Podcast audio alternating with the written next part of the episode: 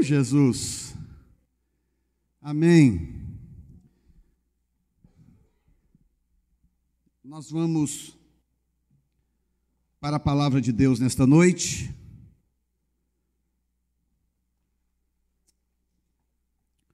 Nós estamos, os adolescentes também têm um compromisso ali agora, e nós vamos para aquilo que a palavra de Deus diz nesta noite. Bom, nós estamos, o texto eu vou colocar na tela ali, eu espero que você esteja trazendo Bíblia para a igreja, mesmo assim, né? Mas o texto hoje vai estar ali para você poder acompanhar, tá? Deixa eu ver se tem pilha aqui, tem, ok. Bom, nós estamos falando sobre o livro de Neemias esses dias e nós já falamos sobre esses três assuntos aí, parceiros de Deus, graça para reedificar e o poder da ação. Na semana retrasada, que na passada foi o pastor Wellington ministrando aqui, nós falamos sobre o poder da ação, né?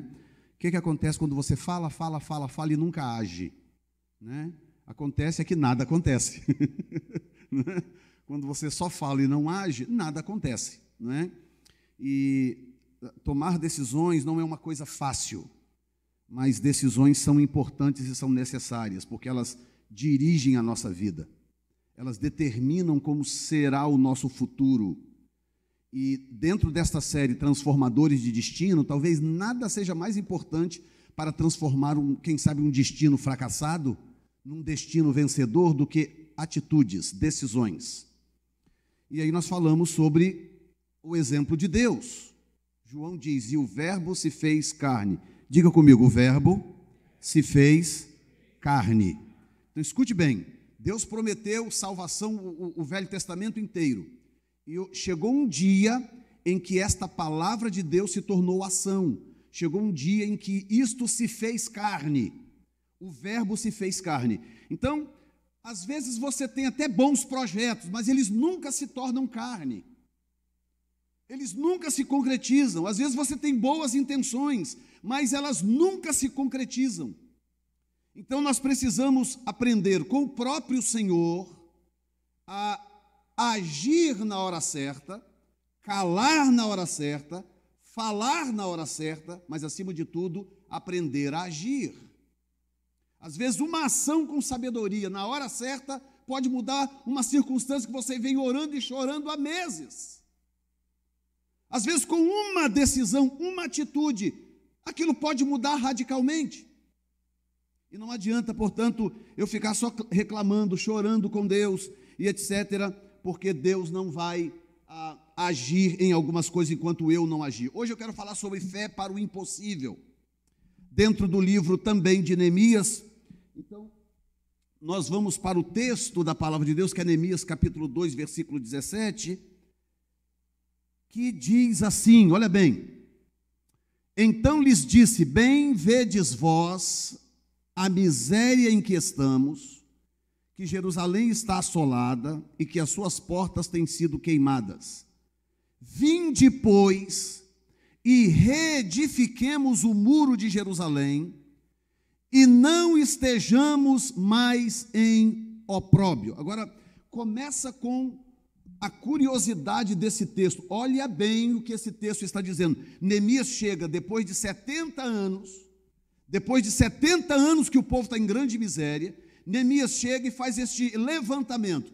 Bem vedes vós a miséria em que estamos. Diga comigo a palavra miséria.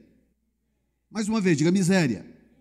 Então, olha bem, o texto começa de um jeito que sugere que vai terminar muito mal. Porque quando alguém fala em miséria, reconhece uma miséria, normalmente esse reconhecimento vem acompanhado de um ato de autocomiseração.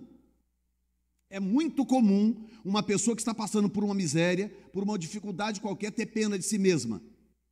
É muito comum isso. Ah, coitadinho de mim, que ninguém gosta de mim, que fulano não sei o que lá, que Deus não me... Até em Deus a pessoa põe a culpa. Que Deus não me responde, que não sei o quê, que fulano falou de mim, que ciclano agiu assim, que não sei o quê, não sei o quê. E algumas pessoas vivem desta forma, num estado de autocomiseração, que é uma coisa impressionante.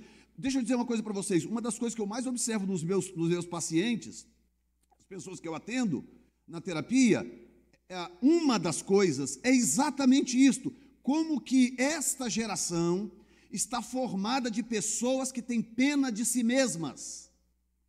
E escute o que eu vou te dizer, cada dia que você gasta com pena de você mesmo, é um dia perdido que você nunca mais recupera, porque você não pode voltar mais no calendário, não há como você voltar, e um dia que você passa lá no cantinho da sarjeta da vida, né, as sarjetas da vida, que você passa lá no cantinho com muita dó de você, porque você é um sofredor, porque as pessoas te tratam muito mal, porque ninguém te ama, porque ninguém se importa com você, e você fica ali naquela sarjeta emocional, sabe o que está acontecendo? A sua vida está indo pelo ralo, porque não há absolutamente nada de produtivo nisso, não há nada que você possa tirar de produtivo de uma situação dessa natureza.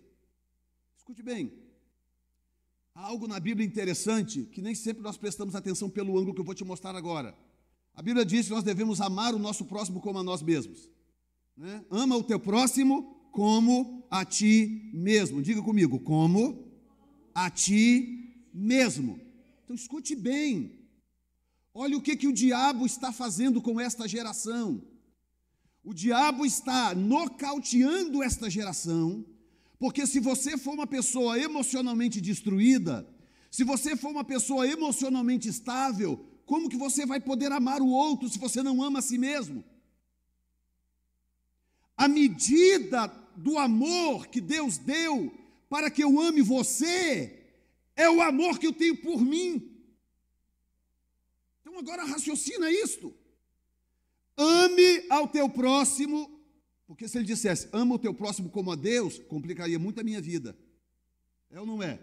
Ama o teu próximo como a tua esposa, ama o teu próximo como o teu filho. Não, ama o teu próximo como a ti mesmo. Então se você desenvolver uma sarjeta emocional, daquelas em que você é o miserável, o mundo inteiro é o carrasco, o vilão que te persegue, que te destrói. Eu tive um amigo, eu nunca atendi ele como paciente, e ele desapareceu já tem um tempo, mas era interessante, eu encontrava com esse rapaz, eu não aguentava conversar com ele 5 minutos, 5, e olha que eu sou uma pessoa paciente, eu gosto de atender é algo que eu faço, inclusive, até por profissão, mas eu não aguentava conversar com ele 5 minutos, por quê? Porque eu encontrava com ele e eram os primeiros 5 minutos, eram 5 minutos de lamúria, de reclamação e botando a culpa em tudo e em todos, que a vida dele era uma miséria, porque fulano, porque ciclano, porque o governo, porque não sei quem, porque o professor não sei aonde, era impressionante. E aí, muitas vezes eu tentei, mas nunca consegui chegar a lugar nenhum. Porque o que acontece é que as pessoas estão emocionalmente tão machucadas, tão feridas, que elas encontram conforto nesta autocomiseração. Ser vítima, às vezes, é confortante. É um falso conforto, mas é confortante. Você ser vítima, você ser um sofrido, as pessoas olharem para você e verem sempre você como uma pessoa sofrida. Isso é confortante, é um falso conforto, mas é conforto. Que emocionalmente, às vezes, faz sentido. E hoje eu quero falar sobre algo completamente diferente. Ele começa dizendo, bem vedes a miséria em que estamos.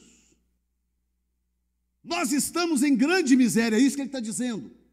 Que Jerusalém está assolada e que as suas portas têm sido queimadas. Ok, até aí tudo bem. Até aí ele apenas colocou lenha nessa miséria, nesta consciência de miséria que aquelas pessoas haviam desenvolvido. Mas aí ele faz algo que muda o cenário. Ele diz assim, muito bem, só que agora chega de miséria, agora chega de autocomiseração, agora chega de colocar a culpa nos outros, vamos nos levantar e vamos reedificar esta cidade. Aí muda a situação, porque ele diz, reedifiquemos o muro de Jerusalém e não estejamos mais em opróbrio. Diga comigo, não estejamos mais em opróbrio. Essa palavra opróbio é uma palavra tão interessante, porque ela tem um significado vasto. E o significado que eu posso tirar dali é mais ou menos isto. Vamos sair emocionalmente dessa situação de subjugo e de miséria. Porque escute bem o que eu vou te falar. Quando o povo saiu do Egito, por exemplo, aconteceu uma coisa interessante. Deus tirou o povo do Egito com mão forte, Luciana, mão poderosa, 10 pragas, mão forte, Deus tirou o povo do Egito. Pronto, tá, vocês estão livres, podem ir. E sinais, Deus impedindo que Faraó chegasse, afogou todo mundo no Mar Vermelho, maravilha, vocês estão livres, podem ir embora. Só que tem um detalhe, eles saíram do Egito, é aquela velha frase, mas o Egito não saiu deles. O que isso quer dizer? Significa o seguinte, que eles saíram de lá, eles permitiram que Deus os libertasse fisicamente, mas eles não deixaram que Deus os libertasse emocionalmente. Não permitiram. Aqui no mindset, nessa estrutura psicológica deles, eles continuavam miseráveis, continuavam pobres, continuavam escravos. E como que Deus pode pegar uma geração dessa e fazer essa geração vencedora? Como? Não é que ele não quer, não é que ele não possa, mas ele não pode violentar a sua estrutura emocional. Escute bem, a estrutura emocional do homem é algo tão sério para Deus, que às vezes Deus leva anos para poder resolver em você um problema, um issue, um problema simples dentro de você. Ele espera anos até que você abra o coração e deixe ele te curar. Mas enquanto você se retém, se segura, se prende e não abre a alma, ele jamais... Imagina que ele é o Deus Todo-Poderoso, imagine que ele é o Deus que criou todas as galáxias. Pensa o quão poderoso é esse Deus. Ainda assim, ele jamais invadirá o seu emocional. Ele jamais enfiará um mãozão lá dentro e dizer, não, eu vou resolver assim mesmo, porque você já esperei demais. Não, mas às vezes ele espera anos, e ele espera, e os anos vão passando. Só que o problema é o seguinte, para Deus é confortável esperar 10 anos. Confortável, Sandro, sabe por quê? Ele está na eternidade. 10 anos para Deus, ou um mês, para Deus é a mesma coisa. Alguém disse algo esses dias que eu achei curioso. Deus é como você assistindo um tape. Escute esta, Deus na eternidade é como você sentado no sofá da sua casa assistindo a um tape, uma fita gravada. Para a pessoa que está lá na fita, ela não sabe que você que está do lado de fora tem na mão um controle que te permite ir para frente e para trás a hora que você quer. Você pode voltar no começo da fita, você pode ir para o fim da fita, você pode voltar no meio da fita, você adianta meia hora, você atrasa 2 horas, mas a pessoa que está lá gravada na fita, ela não tem a menor noção de que você tem acesso ao começo da fita e você tem acesso ao fim da fita. Assim é Deus. Deus tem acesso a cada minuto da sua vida, tanto a passada como a futura. Deus sabe quem você será amanhã e Deus sabe quem você foi ontem. E sabe qual é a parte mais gloriosa? É que não importa o que você fez ontem, isto não te define. Ele jamais te julgará por ontem, porque você está vivo hoje e você tem a opção de mudar a sua história hoje. Por isso esta série Transformadores de Destino é para que o seu destino seja mudado, para que o seu destino seja alterado, para que você tome uma rota nova, para que você se alinhe com a vontade de Deus. Há um plano de Deus com a tua vida. Vocês estão me ouvindo nesta noite? Há um plano de Deus com você, e é um plano glorioso. Pastor, isso é chavão, já ouvi isso em tudo que é até mensagem, eu não posso responder pelos outros pregadores, mas eu estou dizendo com convicção, há um plano glorioso de Deus com a sua vida, é por isso que você está vivo. Porque se Deus não tivesse um plano contigo, você já estaria celebrando lá no paraíso.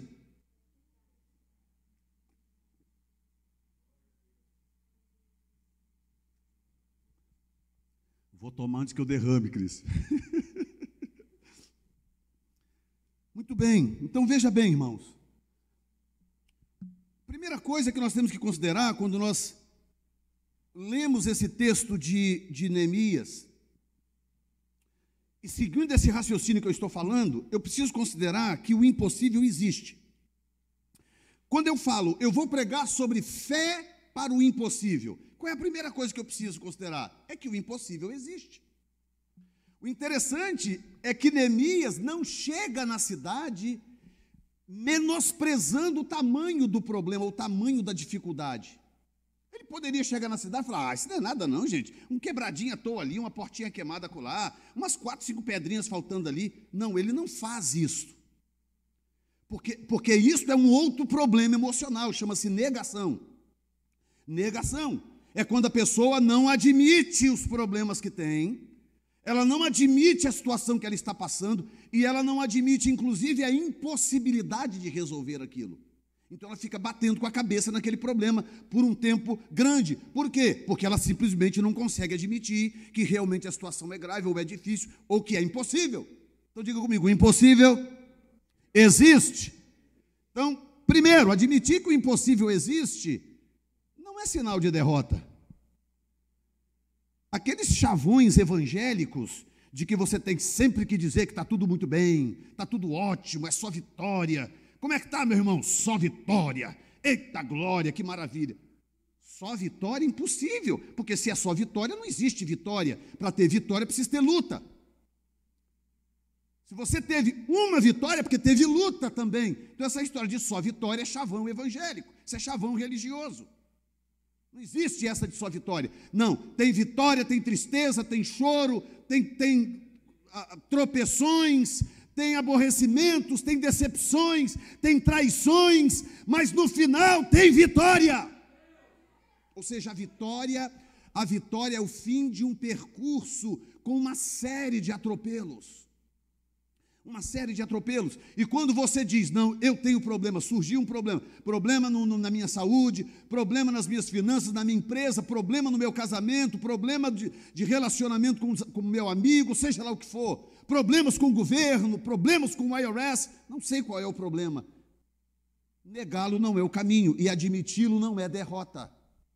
Admiti-lo é, na verdade, o início do processo de Deus trabalhar. Então, olha bem, Neemias 4,10, então disse Judá, já desfaleceram as forças dos acarretadores, e o pó é muito, e nós não podemos edificar o muro. Agora você pensa bem, aquele texto de Neemias, chamando o pessoal para reedificar, no capítulo 2, gente, vamos reedificar? Vamos, começaram a reedificar. Agora escuta bem, Nery, chega no capítulo 4, já no versículo 10, a tarefa era tão difícil, para não dizer impossível, chega no capítulo 10, eles falam, não, parei, não dou conta mais, daqui eu não dou conta de prosseguir, o desafio é grande demais, nós não estamos dando conta, tem muita coisa para fazer, é muita pedra para carregar, é muito pó para tirar, não vamos conseguir edificar estes muros, porque tem um detalhe nessa história que talvez eu não tenha dito, tem um detalhe, é que quando Nabucodonosor, 70 anos antes, invadiu Jerusalém, ele levou todas as crianças, todos os jovens e todos os homens de guerra. Na cidade ficaram apenas mulheres, velhos e doentes. Ele só deixou na cidade aqueles que não interessavam para a Babilônia. Ah, meu irmão, mas é aí que o diabo se arrebenta com Deus. O diabo se arrebenta com Deus, sabe por quê? Porque ele olha para você e te trata como um doente, como um qualquer, como, isso aí já estou acostumado, isso vive na sarjeta emocional, isso vive reclamando de si mesmo, isso aí não vai dar em nada, não, eu já destruí fulano, já parei ciclano, larga fulano para lá que ele nunca vai dar em nada. É assim que o diabo pensa às vezes de mim e de você, mas é aí que ele se arrebenta, porque uma palavra de Deus te levanta, te põe de pé e transforma você numa arma mortal contra o inferno. Uma palavra que Deus nos dá pode mudar tudo. Então chegaram nesse ponto e agora não damos conta mais, Neemias. Foi boa a sua intenção, bom o seu entusiasmo, valeu, mas já desfaleceram as forças dos acarretadores e o pó é muito e nós não podemos edificar mais o muro. O que é isso? Isso é admitir que a coisa é impossível. Isso é admitir que não dá. Agora, isso é sinal de derrota? Não. A diferença, irmão Ruth, é o que você vai fazer depois. O que é que você faz depois? A Cida olhou para a situação da casa e falou, é impossível. O agente vem e diz, não tem jeito, é impossível. E ela, naquela desorientação, vem para a igreja, chega aqui e encontra eu pregando sobre primícias. E fazendo desafios. Aí o diabo não contava que ela ia crer naquela loucura e que ela ia praticar a palavra. O diabo não contava com esta. Meu Deus do céu. Uma palavra de Deus que entra no teu coração pode mudar o seu destino. Uma palavra. Uma palavra. Por isso que quem prega não pode ter medo de pregar a verdade. Hoje, esta geração de hoje, com muitos pregadores por aí, é aquela geração do pregador do sinta-se bem. É o feel good message.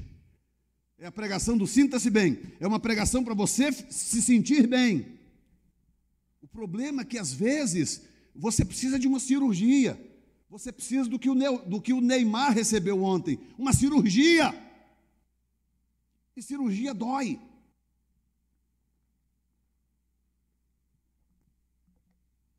Às vezes Deus tem que dizer coisas para nós que vai mexer com o nosso brio, que vai mexer com a nossa estabilidade.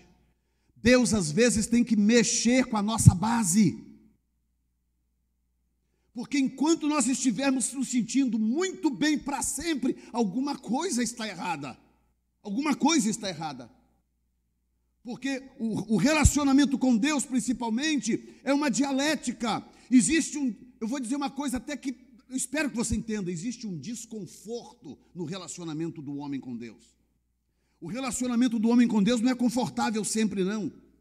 Jesus chegou a ponto de dizer, ei, não pensa que eu vim trazer paz na terra não, hein? Como é que é, Jesus? Não, eu vim trazer espada, eu vim dividir o pai contra o filho, eu vim dividir o irmão contra a irmã, eu vim dividir o marido contra a esposa. Ué, Jesus, então você é um divisor? Não, porque quando a verdade entra no coração de um e falta no coração do outro, haverá litígio, haverá dialética. E quando a verdade entra no seu coração, você tem que ser louco para abrir mão da verdade, porque o outro não quer ver a verdade. Quem está me acompanhando nesta noite? Então, meu irmão, admitir o impossível não é derrota. Agora, olha bem, número 2. O impossível ativa a intervenção de Deus. O lindo é isto. O impossível, chegaram lá para Jesus, Senhor, mandaram chamar o Senhor para orar para o Lázaro, que ele está doente. Ah, tá bom, daqui a pouco eu vou. Aí diz a Bíblia que Jesus ficou quieto lá mais uns 4 dias. Aí daí a pouco Jesus fala assim, bom, vamos lá agora ver Lázaro, porque ele dorme. Os discípulos que não estavam conectados falaram assim, ele dorme, Senhor, deixa ele descansando então. Não, eu estou dizendo que ele está morto. Eu estou dizendo que Lázaro morreu. Vamos lá. Ou seja, enquanto Lázaro estava vivo, estava doente, Jesus não foi. Sabe por quê? Muito simples. Poderiam dizer, ah, não, ele estava... Falaram que ele estava doente, isso aí foi... Isso é armação. Sabe aquele milagre que dá margem para o outro dizer que aquilo ali foi... Aquilo ali é armação, que aquilo ali não é milagre, coisa nenhuma? Agora, o impossível, dona Marciane, o impossível...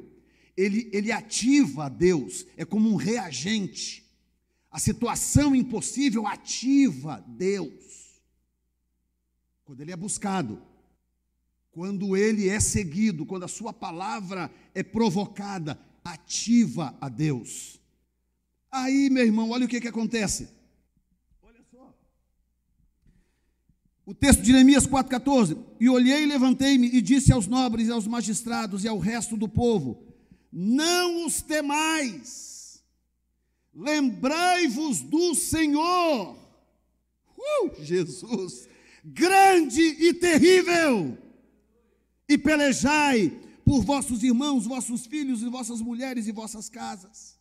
Antes disso aí, está aquele outro texto de Judá falando, olha, não dá mais, olha aqui, esse é 4,14, olha aqui, 4,10, Olha só, já desfaleceram as forças e os acarretadores, a força dos acarretadores, e o pó é muito, e nós não podemos edificar o muro. Aí logo depois, dali até o 13, que não tem ali, daqui até o 13, aparece o relatório dizendo: olha, os nossos inimigos já descobriram, e eles estão fazendo tocaias, e eles estão dizendo que vão nos atacar a qualquer momento. Aí Neemias vem, e olhei, e levantei-me, e disse aos nobres e aos magistrados, e ao resto do povo: não os temais, lembrai-vos do Senhor. Oh, meu Deus!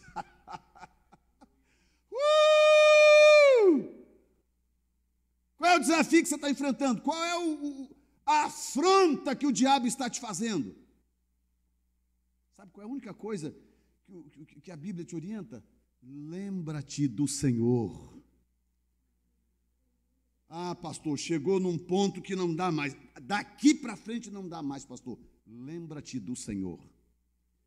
Não dá para você, não dá para mim, não dá para nós, mas lembra-te do Senhor. O que é lembra-te do Senhor? Faz uma retrospectiva.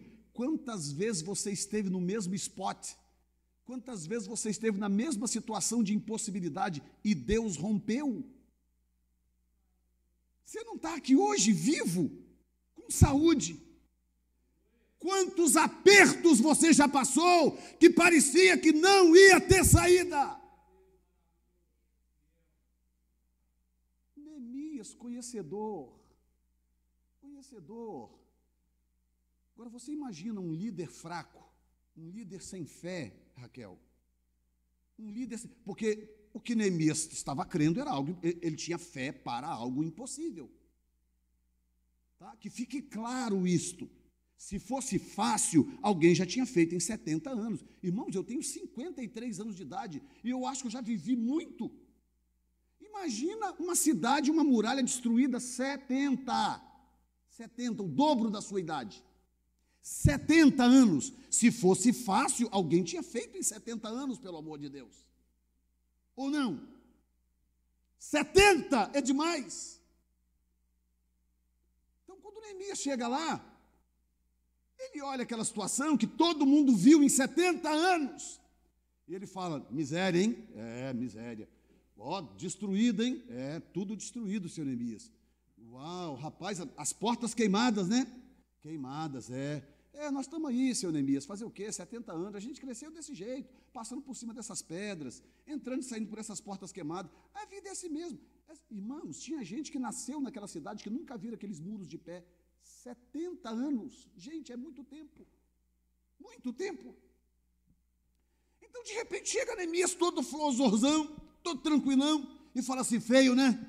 Situação chata, hein? Muro destruído, né? É, vamos reconstruir. Hã? Vamos reconstruir os muros. Aí no começo, porque o líder, ele tem essa capacidade de estimular. É o que você faz com seus filhos, é o que você faz com seus funcionários. Se você, na pior das hipóteses, você lidera na sua casa, na pior das hipóteses. O líder é assim, ele dá uma palavra, ele estimula. Não, vamos reconstruir. Oh, o cara chegou de lá, tem carta do rei, montado num cavalo bacana, acompanhado de nobres. Vamos reconstruir? Vamos. O senhor acha que dá? Dá. Agora, Neemias tinha fé para o... Ele não era trouxa. Ele sabia que aquilo era impossível. Ele sabia. Mas ele tinha fé. Ele cria. Aí ele diz: vamos reconstruir? Vamos embora, vamos reconstruir, vamos embora. Capítulo 2, quando chega nos 4, está todo mundo com os pneus arriados. Ah, seu Neemias, não dá não. Dá não, você me desculpa, olha, os acarretadores, as forças acabaram, o pó é demais, o pó ali é o entulho, quem mexe com construção, quem sabe disso? Entulho. Gente, pensa bem, o tanto de entulho de uma muralha inteira derrubada e as portas todas queimadas. E não tinha escavadeira não, Cássio. Hoje vai ali e aluga uma escavadeira, é ou não é? Uma pá mecânica, vem cá e... Não. Carrinho de rodinha, não. caçamba, carroça, não. Era tudo aqui, ó. Era tudo nos containers de palha, aqui no ombro. Quando chega no capítulo 4, que eles olham, que eles já estão trabalhando há dias e dias e dias, e eles olham assim, e parece que nem mexeram no entulho. Eles olham e falam, meu Deus, o que nós estamos fazendo? Isso é impossível. Isso é impossível. É aí que a fé, escute bem o que eu vou te dizer. Olhe para mim aqui. Fé, eu vou falar daqui a pouco sobre a natureza dela. Fé é um negócio sobrenatural por isso. É difícil explicar fé. A Bíblia explica a fé dizendo apenas que ela é o fundamento. É só isso que a Bíblia diz da fé. A fé é o fundamento. É difícil explicar a fé. Porque se fosse fácil explicar a fé, ela não seria tão poderosa. Tão poderosa. Quando você chega diante de uma circunstância, diante de uma situação que não tem para onde ir, não tem. E você firma, porque depois do relatório daquele ali, chegava e falava assim, seu Neemias, o senhor não tem noção. Nós não fizemos nem cócegas no pó, no entulho. O pessoal que está carregando já está morto. E tem entulho demais ainda. E outra coisa, o senhor não sabe de uma coisa, é que os inimigos lá, Tobias, Sambalate e Gesem, eles estão sabendo disso e eles estão se armando para atacar a cidade, seu Neemias. Aí o covarde, aquele que não conhece a Deus, o que ele faz? Fala, joga a mochilinha nas costas e ó, vaza. É ou não é? Vaza, desaparece. Não, Neemias firma, se levanta, aí diz, e olhei... Digo, olhei. Tem hora, irmãos, tem que olhar no olho do problema. No olho do problema. Olhei e levantei-me. Ele devia estar sentado fazendo alguma coisa, escrevendo, seja lá o que for. Escute bem o que eu vou te falar. Tem hora quando você é desafiado que você não pode diminuir a sua capacidade de reação. Escute o que eu estou te falando. Seja em que área for. Eu estou dando para vocês aqui princípios de vida. Aí Neemias, diante daquela situação, o negócio mal tinha começado, já estava todo mundo com os pneus arriados, todo mundo apavorado. O que Neemias faz?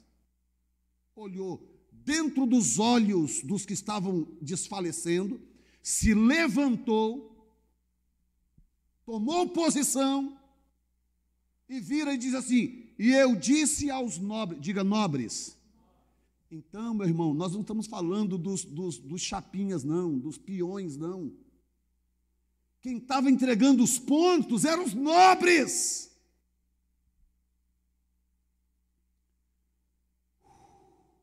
E aí conta, é aí, meu irmão, que conta o quanto você conhece de Deus. O quanto você conhece de Deus, não é o quanto você vai à igreja ou quantas igrejas você já frequentou, que isso não tem valor nenhum diante de Deus. Não se iluda. O que conta é o quanto de Deus você conhece. Quanto tempo você gasta com Deus. É isso. E nós estamos falando de um homem que levantava de madrugada, todo mundo dormindo lá de roncar, Neemias levantava, está lá no começo do livro, levantava sozinho de madrugada, saía pela cidade com o seu cavalinho andando, porque era muito grande, saía no seu cavalinho andando pela cidade. O que ele estava fazendo? Ele estava orando, clamando a Deus, ministrando, whatever. Mas ele gastava tempo com Deus, exatamente para que momentos como esse, a falta de fé dos nobres, não destruísse a fé que ele tinha no Deus do impossível. Oh. Deus do impossível não desistiu de mim. Desistiu não, meu irmão. Deus não desistiu de você. Você está ouvindo o que eu estou dizendo? Deus não desistiu da sua causa, não. E eu vou até mais longe. Quando você desiste da sua causa, Deus permanece nela.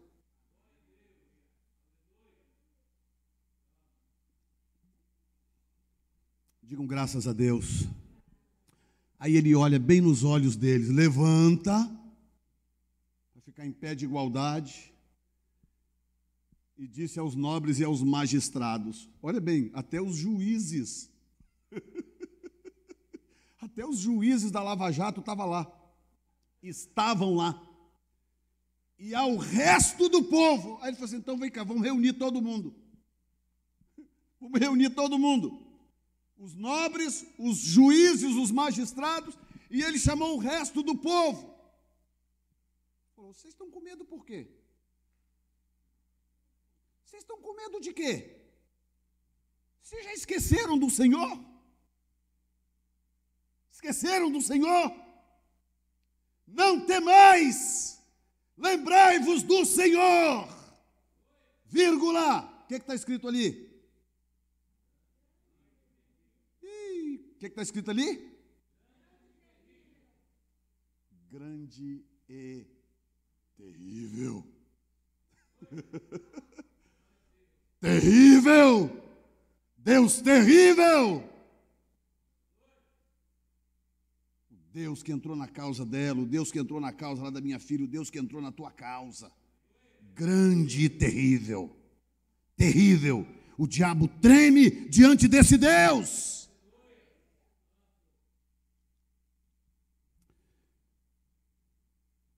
Aí, meu irmão, acontece o seguinte, uma vez que eu entendo isso, o que é que eu preciso aprender? Eu preciso aprender o poder da proclamação da fé, ou a proclamação de fé. Eu estou ministrando aqui nos sábados, é uma pena que você não está vindo, alguns de vocês, mas eu estou ministrando aqui no sábado sobre o poder da proclamação de fé.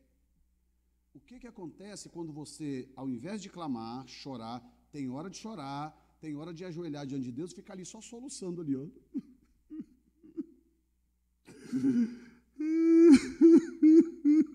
Senhor. Tem hora disso? Tem. Eu já fiz isso? Já, e muito. Já teve época da minha vida de eu só chorar, sentar assim diante de Deus e ficar chorando, uma hora. Já teve época de eu chegar diante de Deus e estar numa situação tão difícil que não ter palavras, ficar sentado ali e falar, Senhor, eu não sei o que dizer, mas vou ficar aqui, posso ficar aqui na tua presença? Ali, botar uma musiquinha bem suave, ficar sentado ali diante de Deus, quieto, porque não tinha o que dizer. Já passei por isso, você também, nós somos iguais. É verdade. Mas escute bem, há momentos em que a proclamação de fé é superior ao impossível. Eu preciso entender... Diga comigo esta frase aqui, enche o teu peito e diga esta frase comigo aí. Vamos lá. Vamos de novo. A proclamação. Então escute bem agora. Olhe para mim aqui, escute isto. Deus colocou dentro de você e eu um potencial espiritual. Deus nos deu algo que Ele não deu nem para os anjos. E é uma das coisas que deixou Satanás enciumado. Deus deu a mim e a você a capacidade de criar pela palavra. Por isso que tem um livro na Bíblia só para falar da língua. Tem um livro inteiro na Bíblia só para falar para você ter cuidado com a tua língua. Por quê? Porque quando você abre a boca, a tua palavra tem poder. Há poder na tua palavra. Portanto, quando você abre a boca para reclamar, você está passando por uma situação qualquer, e você abre a boca para reclamar, você abre a boca para falar do outro. Irmãos, quer ver eu me afastar de uma pessoa em dois segundos, é aquela pessoa abrir a boca para começar a falar de alguém. Chego perto da pessoa, e aí a pessoa começa a falar de qualquer um, eu vazo na hora. Eu não tolero maledicentes. Vou te explicar por quê. Porque quando você abre a boca, a tua palavra tem o poder de gerar coisas. Escute bem o que eu vou te falar. Quando eu abro a minha boca e digo assim, alô, pronto, a minha voz ecoa um pouco, porque a estrutura do prédio permite que ela ecoa aí uns 2 segundos. Alô, uns 2 ou 3 segundos ela ecoa, né? Mas depois desaparece, é ou não é? É ou não é? Você fala aí qualquer coisa, a sua voz, dependendo de onde você está, ela dá uma ecoada, depois desaparece. Aqui é que vai o segredo, escute bem, não distrai com as crianças. Aqui vai o segredo é este: a tua palavra nunca desaparece. Nunca. Toda vez que você abre a boca para dizer alguma coisa, aquilo ali fica pairando no ar. No mundo espiritual, aquilo ali impregna alguma coisa, porque Deus colocou dentro de eu e você o poder de criar com a palavra. Se eu chegar para você e disser, vem cá, meu amor, meu bem, vem cá, porque eu preciso fazer um exemplo aqui e eu não quero que ninguém fique chateado comigo. Porque só a minha mulher que vai entender isso. Senta aqui, meu amor. Senta aqui. Se eu chegar para você, para qualquer pessoa, ó, escute bem o poder da palavra, tá? Eu chegar para você e falar assim, uau, você está bonita hoje. Nossa, que bacana, bonita. Você está com um casaco bonito. Uau, que blusa bacana. Uau, óculos bonitos, cabelo chique. Você está linda hoje. Ok? Muito bem. Dou a volta, volto lá na mesma pessoa, digo assim, nossa, credo, como é que você está esquisita hoje?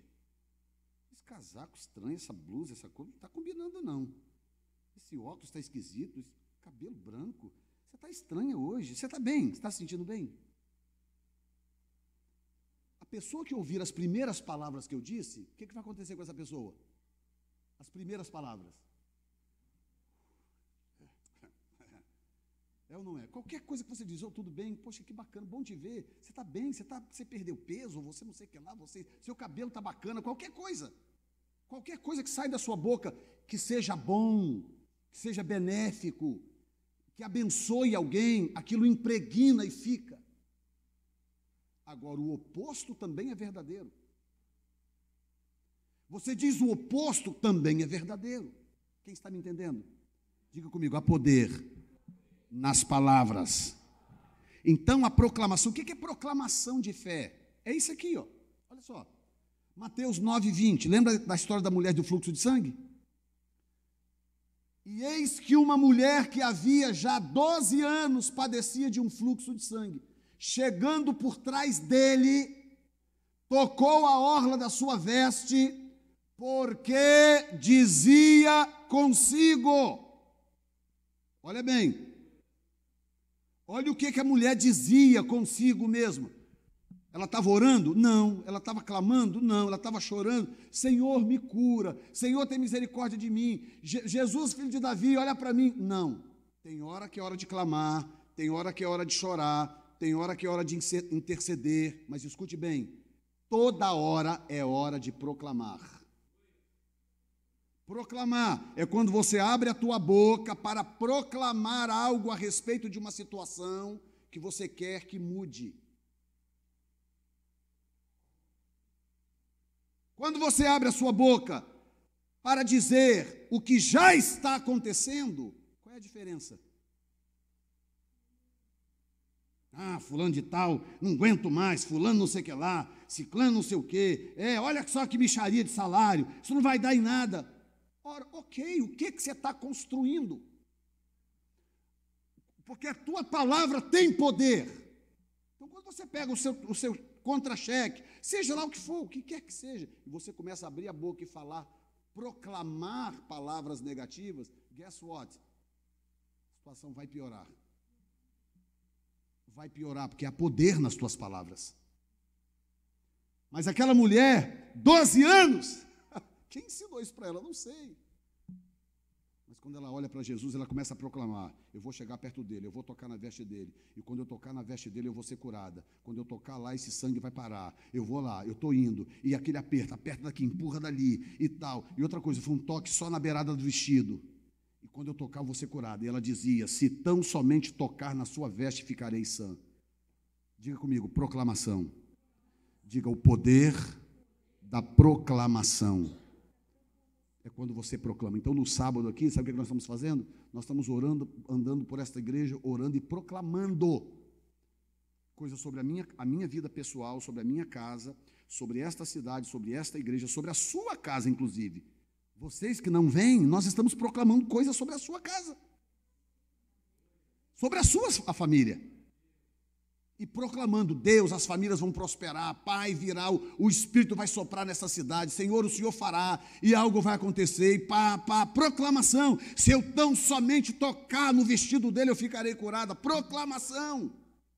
Então, quando você chegar numa situação como essa da SIDA, uma situação impossível, ao invés de você ficar reclamando e chorando, comece a proclamar, dizendo: se eu tão somente esperar mais um pouco, Deus vai mudar esta causa, se eu clamar, Deus vai responder, se eu ungir, Deus vai sarar, se eu fizer, Deus vai operar. Poder da proclamação. E você começa a proclamar, há poder na tua palavra. Coloque-se de pé neste momento. Na semana que vem eu vou concluir falando sobre o fundamento da fé. Mas hoje eu quero terminar desejoso de que você entenda isto. Eu sei que não é fácil lembrar sempre, mas toda vez que você estiver passando por uma situação que não é boa, algo que você não quer que seja daquele jeito, abra a tua boca para dizer o oposto. Não aceite repetir o que já é ruim. Não faça isto. Abra a tua boca e diga o oposto. Use a tua boca para dizer apenas aquilo que você quer que aconteça. E comece a proclamar. Se você tem um filho, uma filha, um cônjuge, um pai, uma mãe, alguém com problema, alguém que sabe que tem criado problemas, seja o seu trabalho, o seu dinheiro, seja imigração, seja o que for. Já que você vai abrir a boca para dizer alguma coisa, abra a boca para dizer o que você quer que Deus faça. E use a palavra eu creio que Deus fará isto, eu creio que Deus fará aquilo, Deus vai transformar o meu filho, Deus vai transformar a minha filha, Deus vai fazer isso na minha família, Deus vai fazer aquilo na minha esposa, Deus vai fazer isso no meu marido, Deus vai fazer isso nas minhas finanças, daqui a pouco tempo eu vou estar ganhando o dobro, daqui a pouco tempo eu vou estar ganhando o triplo, Deus vai me prosperar, Deus vai abrir uma porta onde não tem, Deus vai fazer um milagre naquela causa, Deus vai me dar cura nesta enfermidade, Deus vai restaurar fulano, Deus vai restaurar ciclano, Deus vai abrir uma porta ali onde não tem, Deus é poderoso para mudar esta causa, é impossível para mim, mas não é impossível para Deus, Ele tem todo o poder no céu e na terra, portanto eu proclamo a ação de Deus neste lugar, Ele fará na minha casa, na sua casa, na minha vida e na sua vida, Ele fará no meu coração e no teu coração, porque Ele é todo poderoso, não há limites para Deus, e eu uso agora o meu poder de proclamação, a autoridade que eu tenho para proclamar, para dizer que haverá um romper de Deus na tua casa, haverá um romper de Deus no teu casamento, haverá um romper de Deus à tua volta, você viverá dias melhores, o teu amanhã será melhor do que o teu hoje, a semana que vem será melhor do que a passada, porque Deus tem poder. Eu proclamo sobre a tua cabeça e sobre a tua casa, sobre a sua vida que está aqui, sobre aqueles que estão assistindo online, eu proclamo, um sopro de Deus sobre você, um vento do Espírito na tua vida, Jesus operando em você, abrindo os teus olhos, te dando visões e revelações, mudando o teu destino, mudando a tua história, eu proclamo que isso acontecerá, e que você será um vaso de honra, você será ungido, capacitado, usado por Deus para coisas extraordinárias, eu declaro sobre a tua vida, sobre a tua família, teus filhos e teu cônjuge, no nome de Jesus Cristo de Nazaré. Ramaçuke Mandegaçaramassuri Antarabas. Aleluia! Graças a Deus. Graças a Deus. Coloca a mão sobre o teu coração agora. E diga comigo assim: eu proclamo, nunca mais usarei a minha língua para dizer aquilo que não serve, para pronunciar o que eu não quero que aconteça, eu usarei a minha língua para proclamar a minha vitória, para proclamar a ação de Deus, para proclamar o milagre, e eu viverei dias melhores, porque o sobrenatural de Deus alcançará o meu impossível. Deus é maior do que o meu impossível. Aleluia! Dê um aplauso ao Senhor em gratidão a Ele nesta noite, em nome de Jesus. Jesus, graças a Deus, graças a Deus, bendito seja o Senhor. Aleluia, Jesus. Podem se assentar, Deus abençoe a todos. Tem algum aviso, né?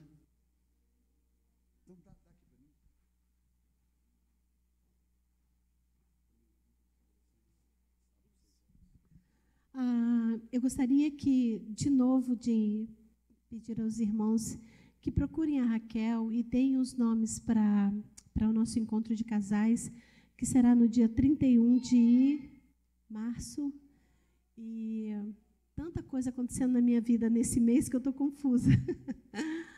31 de março teremos o nosso encontro de casais, que começará às 9 horas com o café da manhã.